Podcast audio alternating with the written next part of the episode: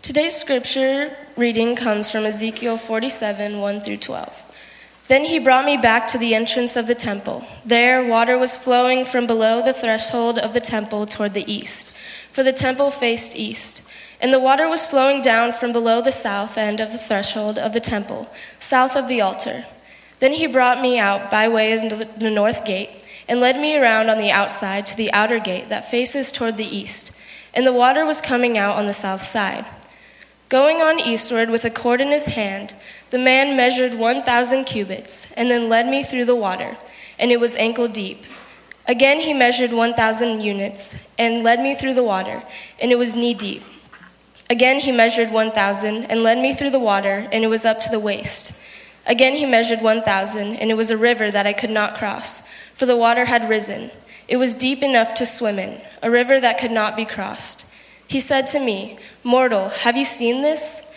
Then he led me back along the bank of the river. As I came back, I saw on the bank of the river a great many trees on one side and on the other. He said to me, This water flows toward the eastern region and goes down into the Arabah.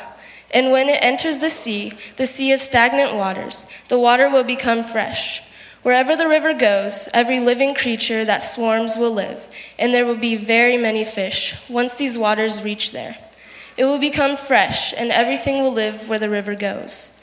People will stand fishing beside the sea from Engedi to Englam. It will be a place where the spreading of nets. Its fish will be of a great many kinds, like the fish of the great sea. But its swamps and marshes will not become fresh. They are to be left for salt. On the banks on both sides of the river, there will grow all kinds of trees for food. Their leaves will not wither, nor their fruit fail but will be, they will bear fresh fruit every month, because the water from them flows from the sanctuary. Their fruit will be for food, and their leaves for healing. The word of the Lord. Thanks be to God. You may be seated.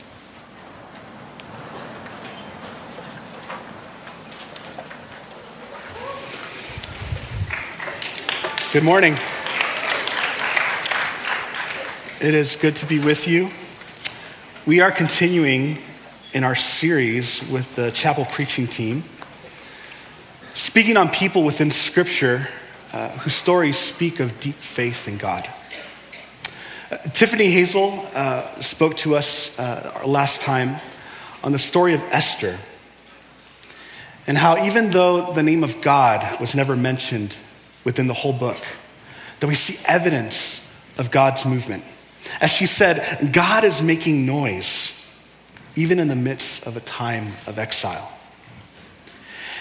And for the, for the life of Ezekiel, he finds himself in a similar situation that he too is living in a land that is not his own.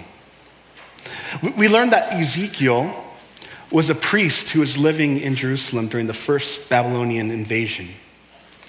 And even though the city was spared, Babylon takes a first wave of prisoners from Israel and Ezekiel is one of them. And so Ezekiel be, begins having these visions of what he calls the likeness of the glory of God. He sees these visions of the temple. He sees his, these visions of the splendor and glory of God. But he is wondering one thing. He is in Babylon, he's not in Jerusalem, and yet he is seeing the glory of God in Babylon? Why is the glory of God in Babylon? It shouldn't be here.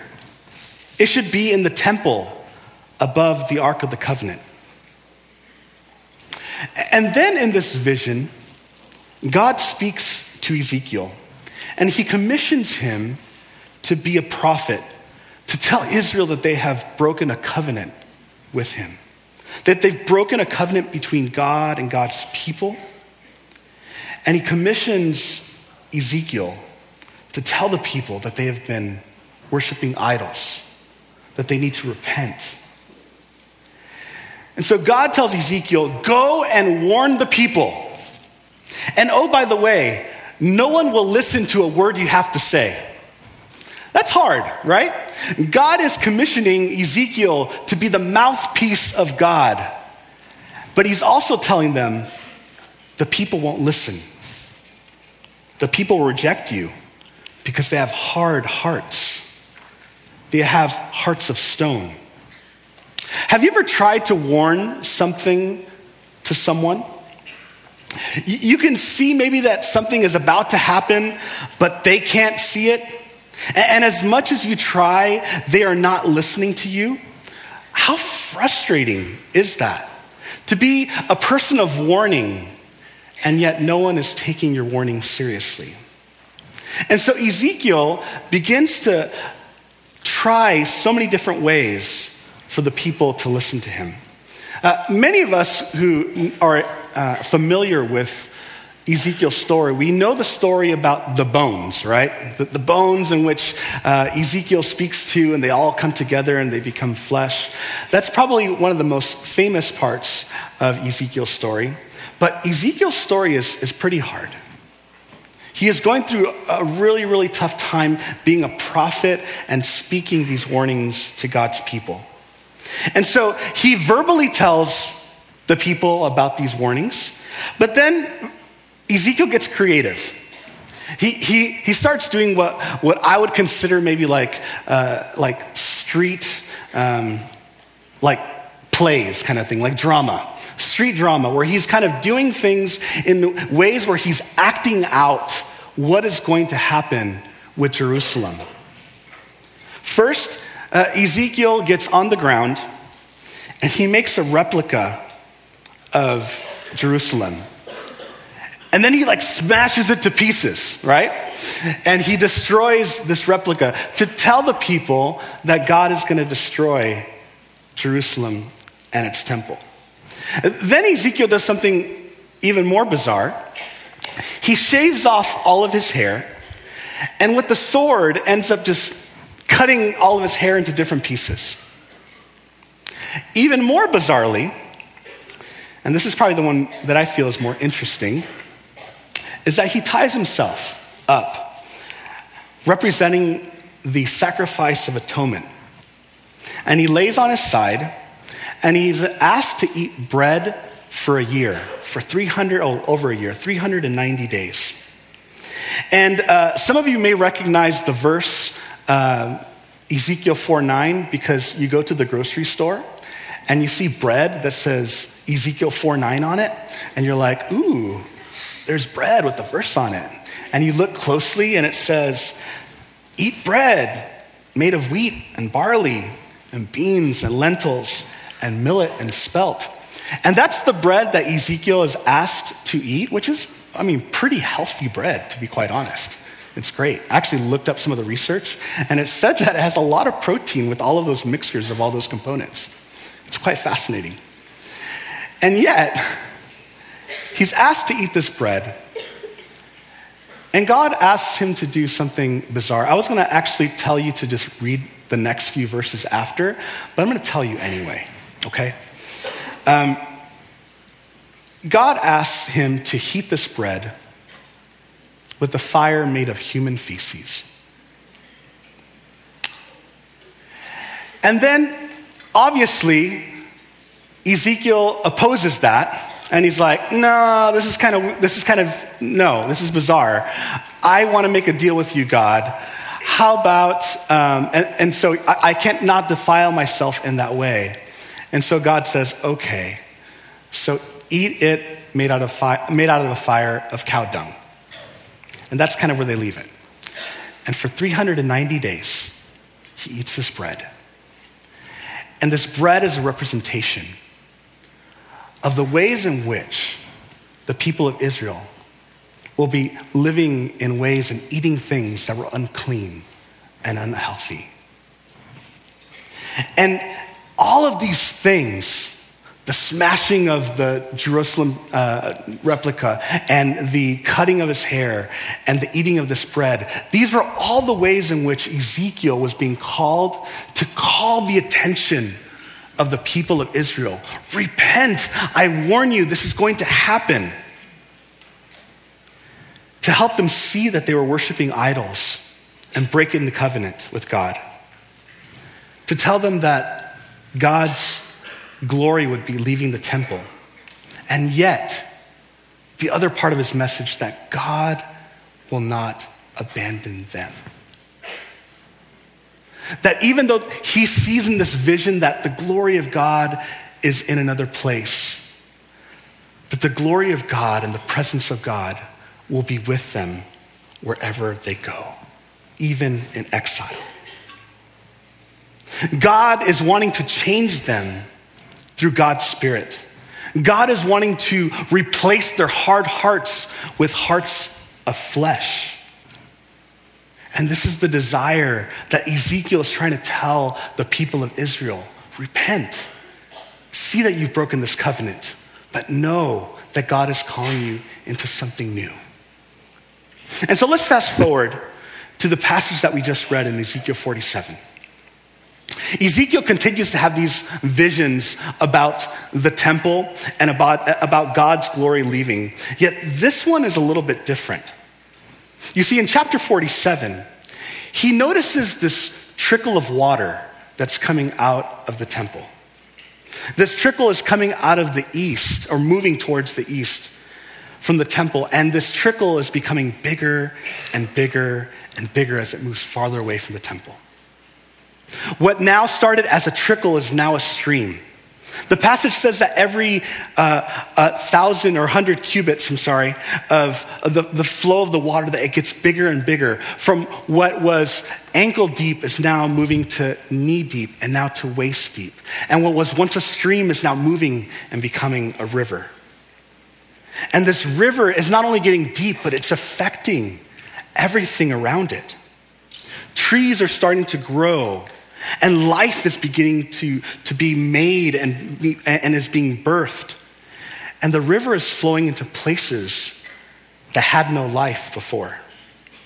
The Bible says, and in other translations, it says that this Bible flowed into the Dead Sea. So many of you know that the Dead Sea is, is a space, is a body of water that really can't hold any life.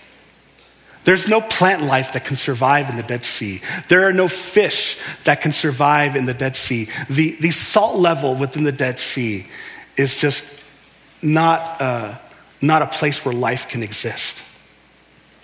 Nothing can live there. And yet, this river from the temple is flowing into places that are dead. And this temple is representative of God's glory. And we see that God's glory in the ways in which it moves out of the temple is giving new life, is giving restoration, and it's bringing forth fruit. That's beautiful.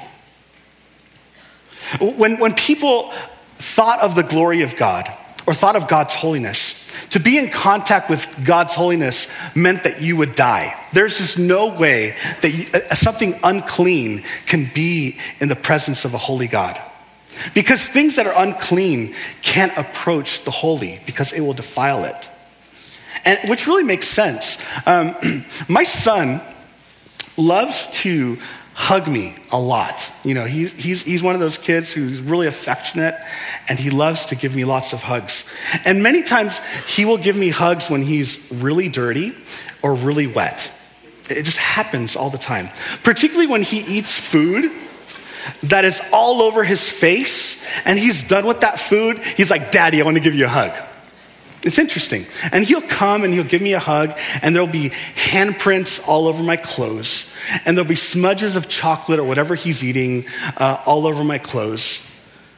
And so it is obvious to assume that when the clean and the unclean meet, that it becomes unclean.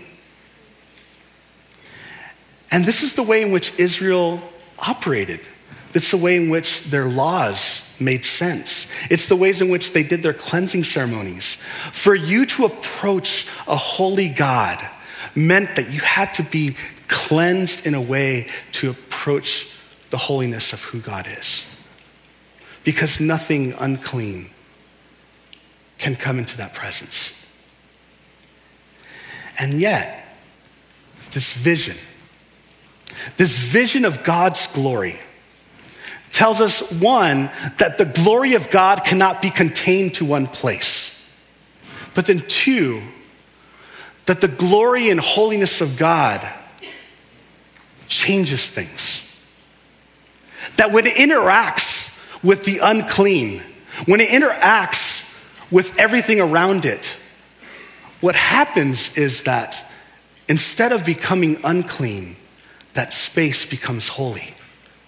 That space becomes a place in which the glory of God changes and transforms and brings in new life into those spaces. That the river that we see that's coming out of this temple is flowing out in ways that it's bringing transformation and new life. It is making us holy. And as we see this river go into the Dead Sea, the Dead Sea that could not contain any life, the, the, the Dead Sea that, had, that was too salty is now becoming fresh. That fish are able to now live in the sea and live in abundance. That trees are emerging and not only sprouting up, but they're offering fruit. They're offering fruit that offers food to the people around, and their leaves are bringing healing. This is what Ezekiel is proclaiming. That in this vision, God is not abandoning God's people, but that God is doing something new and that God is offering life in places in which were once dead. That when we come in contact with the God who is holy and who is good, that something changes in us. That what was dead can now become alive and transformed. This is who we know and understand God to be. The one who entered willingly into dry and dead spaces to do the work of transformation. And we see this through the person of Jesus Christ. That Jesus, God made flesh, takes on human nature, touching the unclean. We think about the bleeding woman. We think about the lepers. We think about those who have been cast out from their societies, those who were proclaimed and told that they were unclean and could not be in clean spaces, and even raising the dead back to life. And more so, taking death upon himself and being raised to life again. God is bringing life into all of those places. God's glory has come out of his temple and he has made his presence known to us in Jesus Christ. And so the glory of God is flowing out of the temple to bring life. As people who are followers of Jesus, we too have the gift of being a place where God's glory flows. We too are a place in which God's glory can bring new life, not only into our own lives, but also to the people around us. That we first have to allow God's glory and God's Spirit to transform us and transform, transform our hearts that are made out of stone into being hearts of flesh, so that new life, the life of Christ, can emerge within us. And also that we can be places where the river of God flows and brings life and healing for those that come in contact with us. 1 Corinthians 6:19 says this. Do you not know that your body is a temple of the Holy Spirit within you? Do you not know that we are the temple We are the place from which God's glory both dwells and flows out of. That we, as the body of Christ, can be a place where God's Holy Spirit and God's holy presence can move forth and do the work of restoration and healing in our world. And I have to confess, we don't do it perfectly.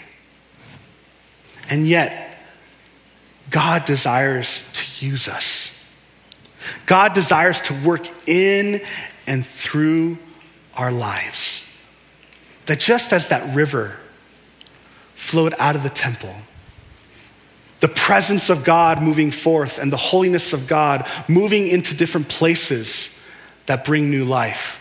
We as a community, we as people who are followers of Jesus, those of us who follow the way of Jesus, are people in which God's presence can flow out of us, out of our temple, in order to bring new life and restoration, to see life in abundance to see hope in the middle of dry places.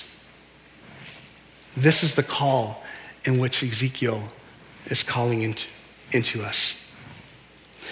The invitation today is to allow God to work in us, to allow God's spirit and presence to do a work in us that we can have open hearts, hearts of flesh to receive the ways in which God's Spirit wants to move in our midst.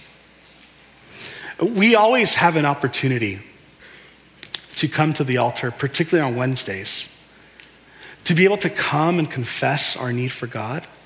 But also, we understand that the altar is a symbol of a place in which we encounter God's holiness. That we are able to come and approach the throne in ways in which we can leave different people.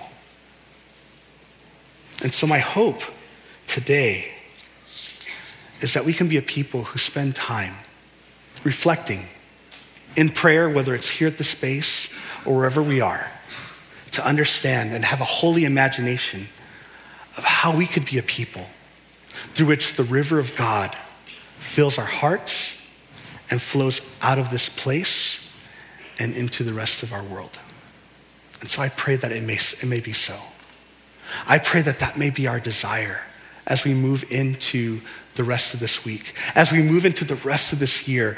God, would your river, would your spirit flow out of me in ways that bring new life to those around me? Let's bow our heads for prayer.